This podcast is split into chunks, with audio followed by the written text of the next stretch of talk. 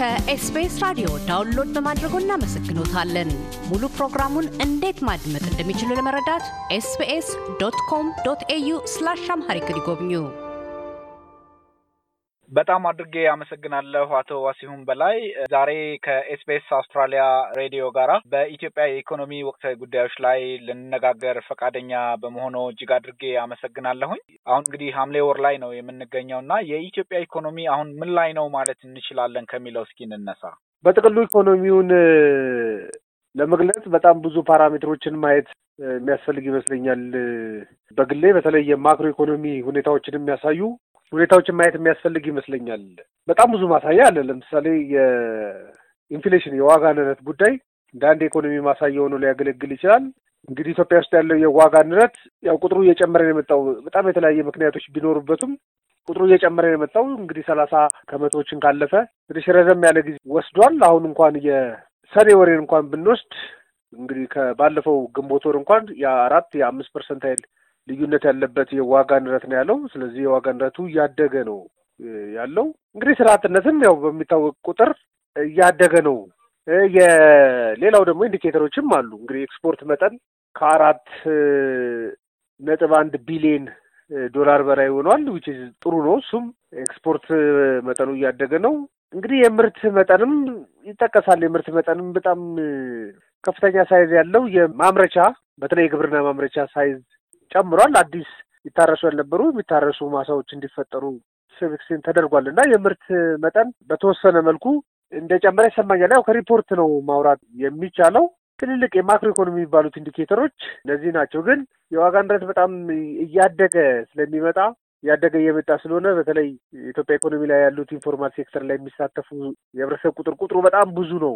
አነስተኛ ገቢ የሚያገኙ የህብረተሰብ ቁጥሩ በጣም ብዙ ነው እና እንግዲህ ዓለም አቀፍም ሀገር አቀፍም ምክንያቶች ተጨምሮበት ዋጋ በጣም እያደገ ስለሆነ ለበርካታ ሰዎች ኑሮ በጣም አስቸጋሪ ነው። cost living የሚባለው ለመኖሪያ የሚወጣው ወጪ በጣም ከፍተኛ እንዲሆን አድርጓል። ቶሎ ቶሎ ዋጋ ንረት ቶሎ ቶሎ ከመለወጡ የተነሳ ማለት ዋጋ ንረት የትኛውም ኢኮኖሚ ላይ ሊኖር ይችላል።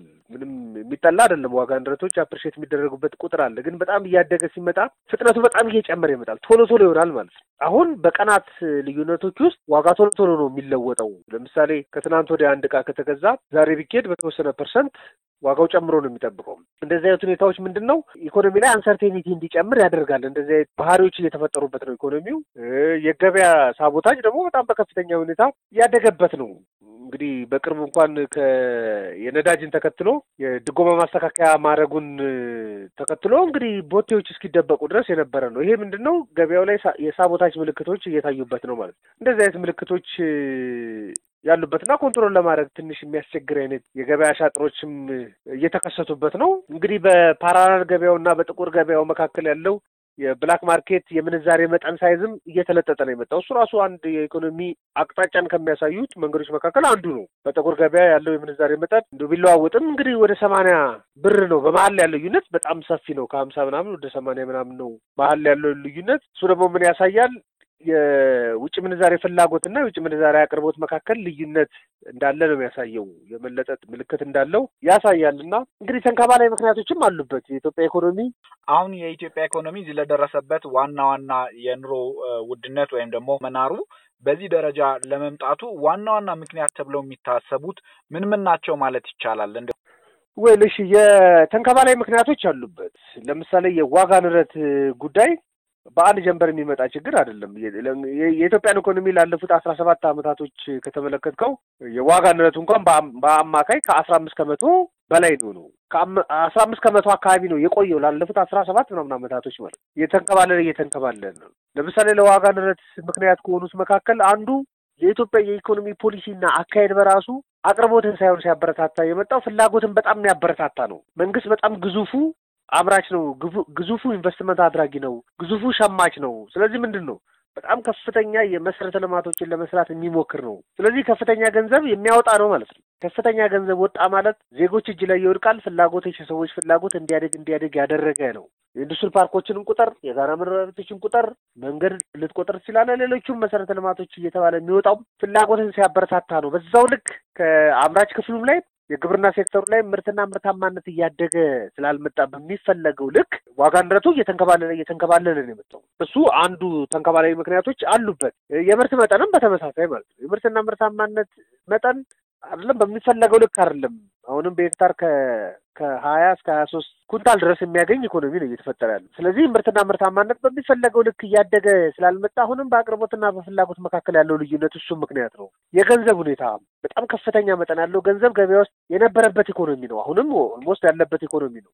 ስለዚህ ከፍተኛ ገንዘብ ፈሰስ ያለበት ከባንክ ሴክተር ውጭ ያለ ገንዘብ ከፍተኛ ስለነበረ እሱም የየድርሻውን ዋጋ ንረትን ሲጨምር ሲጨምር ነው የመጣው። ተንከባላይ ምክንያቶች አሉበት የሚለውም መያዝ በጣም አስፈላጊ ደግሞ ገበያ የሚመራበትም ሁኔታ ይደረብበታል።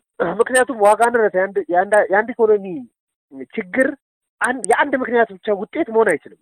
የብዙ ምክንያቶች ድምር ውጤት አለበት። ገበያ የሚመራበት ስትራቴጂ ራሱ ጤነኛ አይደለም። አይደለም ገበያው ላይ price ን የሚወስኑ ሰዎች ጥቂት ሰዎች የሚያሽከረክሩት ገበያ ነው የኢትዮጵያ ገበያ ማለት። ስለዚህ እሱም ተደራርቦ ዋጋ ንረቶችን ይጨምራል። አሁን ደግሞ ከቅርብ ጊዜ ወዲህ ደግሞ ግጭት፣ ጦርነቱ ደግሞ በጣም በከፍተኛ ሁኔታ ዋጋ ንረት እንዲጨምር እያደረገ ነው የመጣው። የመንግስትን የወጪ schedule በጣም ሰፊ እያደረገ ነው የመጣው። የመንግስትን የበጀት ጉድለት በጣም ሰፊ ነው እያደረገ የመጣው። የሚታረሱ የሚያለሙ የነበሩ ቦታዎች አሁን ምርት ውስጥ አሁን participate እያደረጉ ያሉት የሚደገፉ የሚደጎሙ ነው እየሆኑ ያሉት። ምክንያቱም በጣም ሰፊ area ን የሚሸፍን ግጭትና ጦርነት ውስጥ የቆየ ኢኮኖሚ ነው። አሁንም እዛ ውስጥ ያለ ነው። የጸጥታ ስጋት ያለባቸው ቦታዎች አሉ። ምርት በቀላሉ የሚንቀሳቀስበት አይደለም። የመንግስትንም የውጭ attention ም የሚወስዱ ናቸው። ሰብአዊ ድጋፍ የሚቀርብላቸውን የህብረተሰብ ቁጥሮች በጣም በርካታ እንዲሆኑ አድርጓል። እሱም የድርሻውን እየተወጣ እንደሆነ ማሰብ በጣም አስፈላጊ ነው። የገንዘብ የመግዛት አቅም እየተዳከመ መምጣቱ ዋጋ ንረትን የድርሻውን እየተወጣ ነው የመጣው። ምክንያቱም የኢትዮጵያ ኢኮኖሚ አስመጪ ኢኮኖሚ ነው። ከአስራ ስምንት ቢሊዮን ዶላር በላይ የሚያክል ቁሳቁሶች ወደ ሀገር ውስጥ የሚያስገባ ነው። የገንዘብ የመግዛት አቅም እየተሸራተተ የዲፕሪሼት እያደረገ እያደረገ እያደረገ በመጣ ቁጥር ወደ ሀገር ውስጥ የሚመርቱ የሚመጡ ምርቶች ዋጋ በጣም ውድ ነው እንዲሆን እያደረገ ያለ አሁን በጣም የኮንስትራክሽን ጀምሮ ሌሎችም ቁሳቁሶች ላይ ያሉት ግብአቶች በጣም ውድ እንዲሆኑ አድርጓል። እሱም የድርሻውን ምክንያት እንደተወጣ እኔ ይሰማኛል በግል ይሄ ድርቁም ኮቪዱም መቶታል ኢኮኖሚውን ማለት ለምሳሌ ኦሮሚያ በጣም ብዙ ዞኖች፣ ሶማሌ ክልል በጣም ብዙ ዞኖች በድርቅ እኮ በጣም የተመታ ነው። አርብቶ አደሩ የኢኮኖሚ መሰረት የነበሩ ከብቶች የጨረሰ ነው። ስለዚህ ምንድን ነው ኢኮኖሚን ይመታል ማለት ነው። እነዛን ሰዎች ለማቋቋም የምታደርገው ጥረት አለ።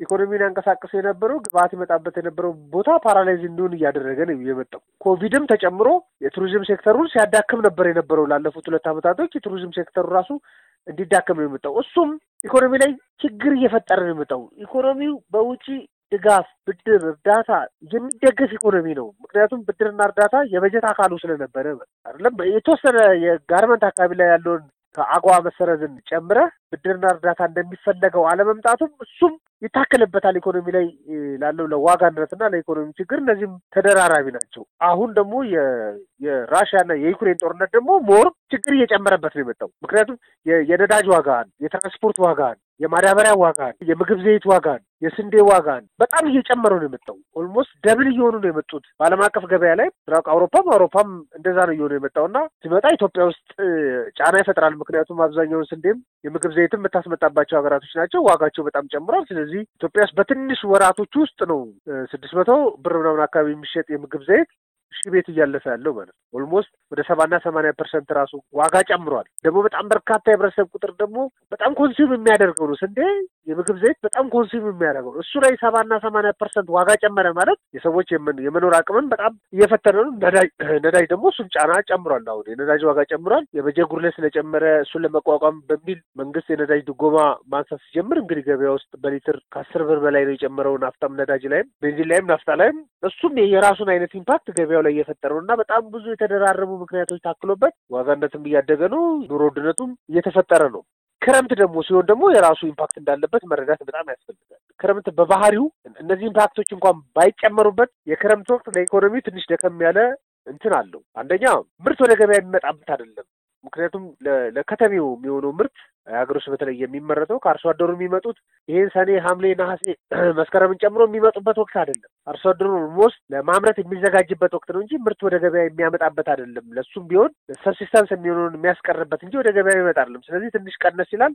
ቀነስ ሲል ዋጋ መጨመሩ አይቀርም። ክረምት በባህሪው እንደሱ ክረምት ሲሆን አብዛኛውን ሰው በተለይ informal sector ላይ ያለውን የህብረተሰብ ቁጥር ይዞት ያለው የ construction sector ነው። ስለዚህ የ construction sector ይህን ክረምት ጠብቆ የሚቀዘቅዝበት ወቅት ነው። ስለዚህ ብዙ ሰዎች ገቢዎቻቸውን፣ ስራዎቻቸውን እንዲያጡ የሚያደርግ ወቅት ነው። እሱም ይደረብታል። ይሄ ወቅት ግብር የሚከፈልበት ነው። የመንግስት በጀት ቶሎ ቶሎ ብሎ release የሚደረግበት ስላልሆነ ከመንግስት የሚለቀቁ ፕሮጀክቶችን እየያዙ የሚንቀሳቀሱ ሌሎች ፕሮጀክቶች actively እንዳይንቀሳቀሱ እጃቸው ላይ ገንዘብ እንዳይኖር በጀት እንዳይኖር የሚሆንበት ወቅት ስለሆነ በጀት schedule ኡ ራሱ ፈጣን የሆነ ኢኮኖሚ እንቅስቃሴ የማምረት እንቅስቃሴ የሚኖርበት አይደለም። ስለዚህ እሱም recently ያለ ችግር ቢሆንም ሌሎችም ተደራርበውበት እኔ አስቸጋሪ ሁኔታ የተፈጠረው ለዛ እንደሆነ ይሰማኛል በግሌ። እንግዲህ አቶ ዋሲሁን መንግስት የተለያዩ እርምጃዎችን እየወሰድኩ ነው እያለ ነው። ከዚህ በፊትም የሀገር በቀል የኢኮኖሚ መፍትሄ የሚልም ሀሳብ በዚህ ባለፈው ጊዜያት ስንሰማቸው የነበሩ ናቸው። እና መንግስት አሁን በአጠቃላይ የኢትዮጵያን ኢኮኖሚ ለማሳደግ ወይም ደግሞ አሁን የተፈጠረውን ጫና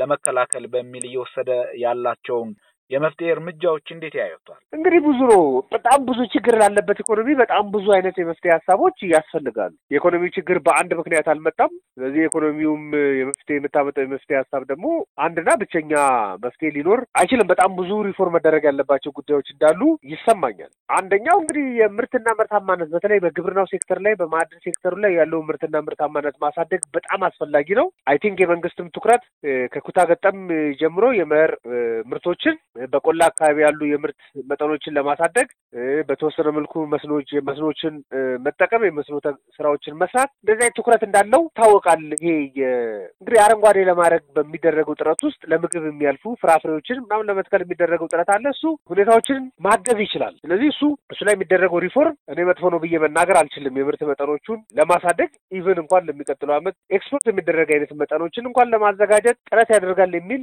አቅጣጫ አይቼ ስለነበረ እሱም መጥፎ ላይሆን ይችላል። የማዕድን ሴክተሩን ለማነቃቃት የሚደረገው ጥረት የውጭ ምንዛሬ አቅርቦት ከግብርና ምርቶች ያለውን ጥገኝነት ለማላቀቅ የሚደረግ ጥረት እንደሆነ ይሰማኛል። መጥፎ አይደለም እንደሱ አይነት እንቅስቃሴዎች።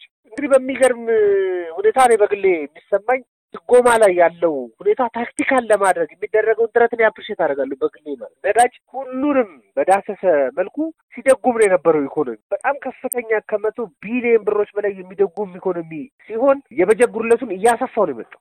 የሚቀጥለው ዓመት እንኳን አሁን በተቀመጠው የበጀትና የገቢ ተመን እንኳን ከሁለት መቶ ሰላሳ አንድ ቢሊዮን ብር በላይ የበጀት ጉድለት እንደሚፈጠርበት forecast የሚያደርግ ኢኮኖሚ ነው። ስለዚህ በጣም ደጓሚ ሲሆን በጣም ከፍተኛ የበጀት ጉድለትና የሀገር ውስጥ ብድርና የገንዘብ print ውስጥ እየወደቀ የመጣ ኢኮኖሚ ስለሆነ ከነዳጅ ድጎማ ትንሽ እጁን ለመሰብሰብ የሚያደርገውን ጥረት እኔ አበረታታለሁ። ምክንያቱም ለረጅም ጊዜ የበጀት ጉድለቱ ተጽዕኖ እንደሚፈጥር ስለሚታወቅ ማለት ግን እሱ ላይ በጣም tactical ደግሞ መሆን ያስፈልጋል። የበጀት ድጎማው ሲነሳ የትኛው ሴክተር ነው በጣም መደገፍ ያለበት የሚለውን ትኩረት ማድረግ በጣም አስፈላጊ ነው። ለምሳሌ import እያደረጉ ወደ ሀገር ውስጥ ምርትን የሚያጓጓዙ የትራንስፖርት ሴክተሮች ድጎማው እንዲያደርጋቸው፣ በጣም public የሚጠቀምባቸው ትራንስፖርቶች ድጎማው እንዲያደርጋቸው ማድረግ በጣም አስፈላጊ ነው። እሱም አንዱ ስትራቴጂ እንደሆነ ይሰማኛል። እንግዲህ የበጀት ቁጠባ አድርጎ ለመንቀሳቀስም አንድ ስትራቴጂ ተቀምጦ አይቻለሁ። ምክንያቱም ቅድም መጀመሪያ ስናወራ ምንድን ነው የመንግስት የበጀት system ሌሎችም ስትራቴጂዎች ፍላጎትን በጣም የሚያበረታቱ ናቸው ስንል ከፍተኛ የሆነ የበጀት ፈሰስ ያደርግ ነበር ማለት ነው። ስለዚህ አሁን የበጀት አጠቃቀም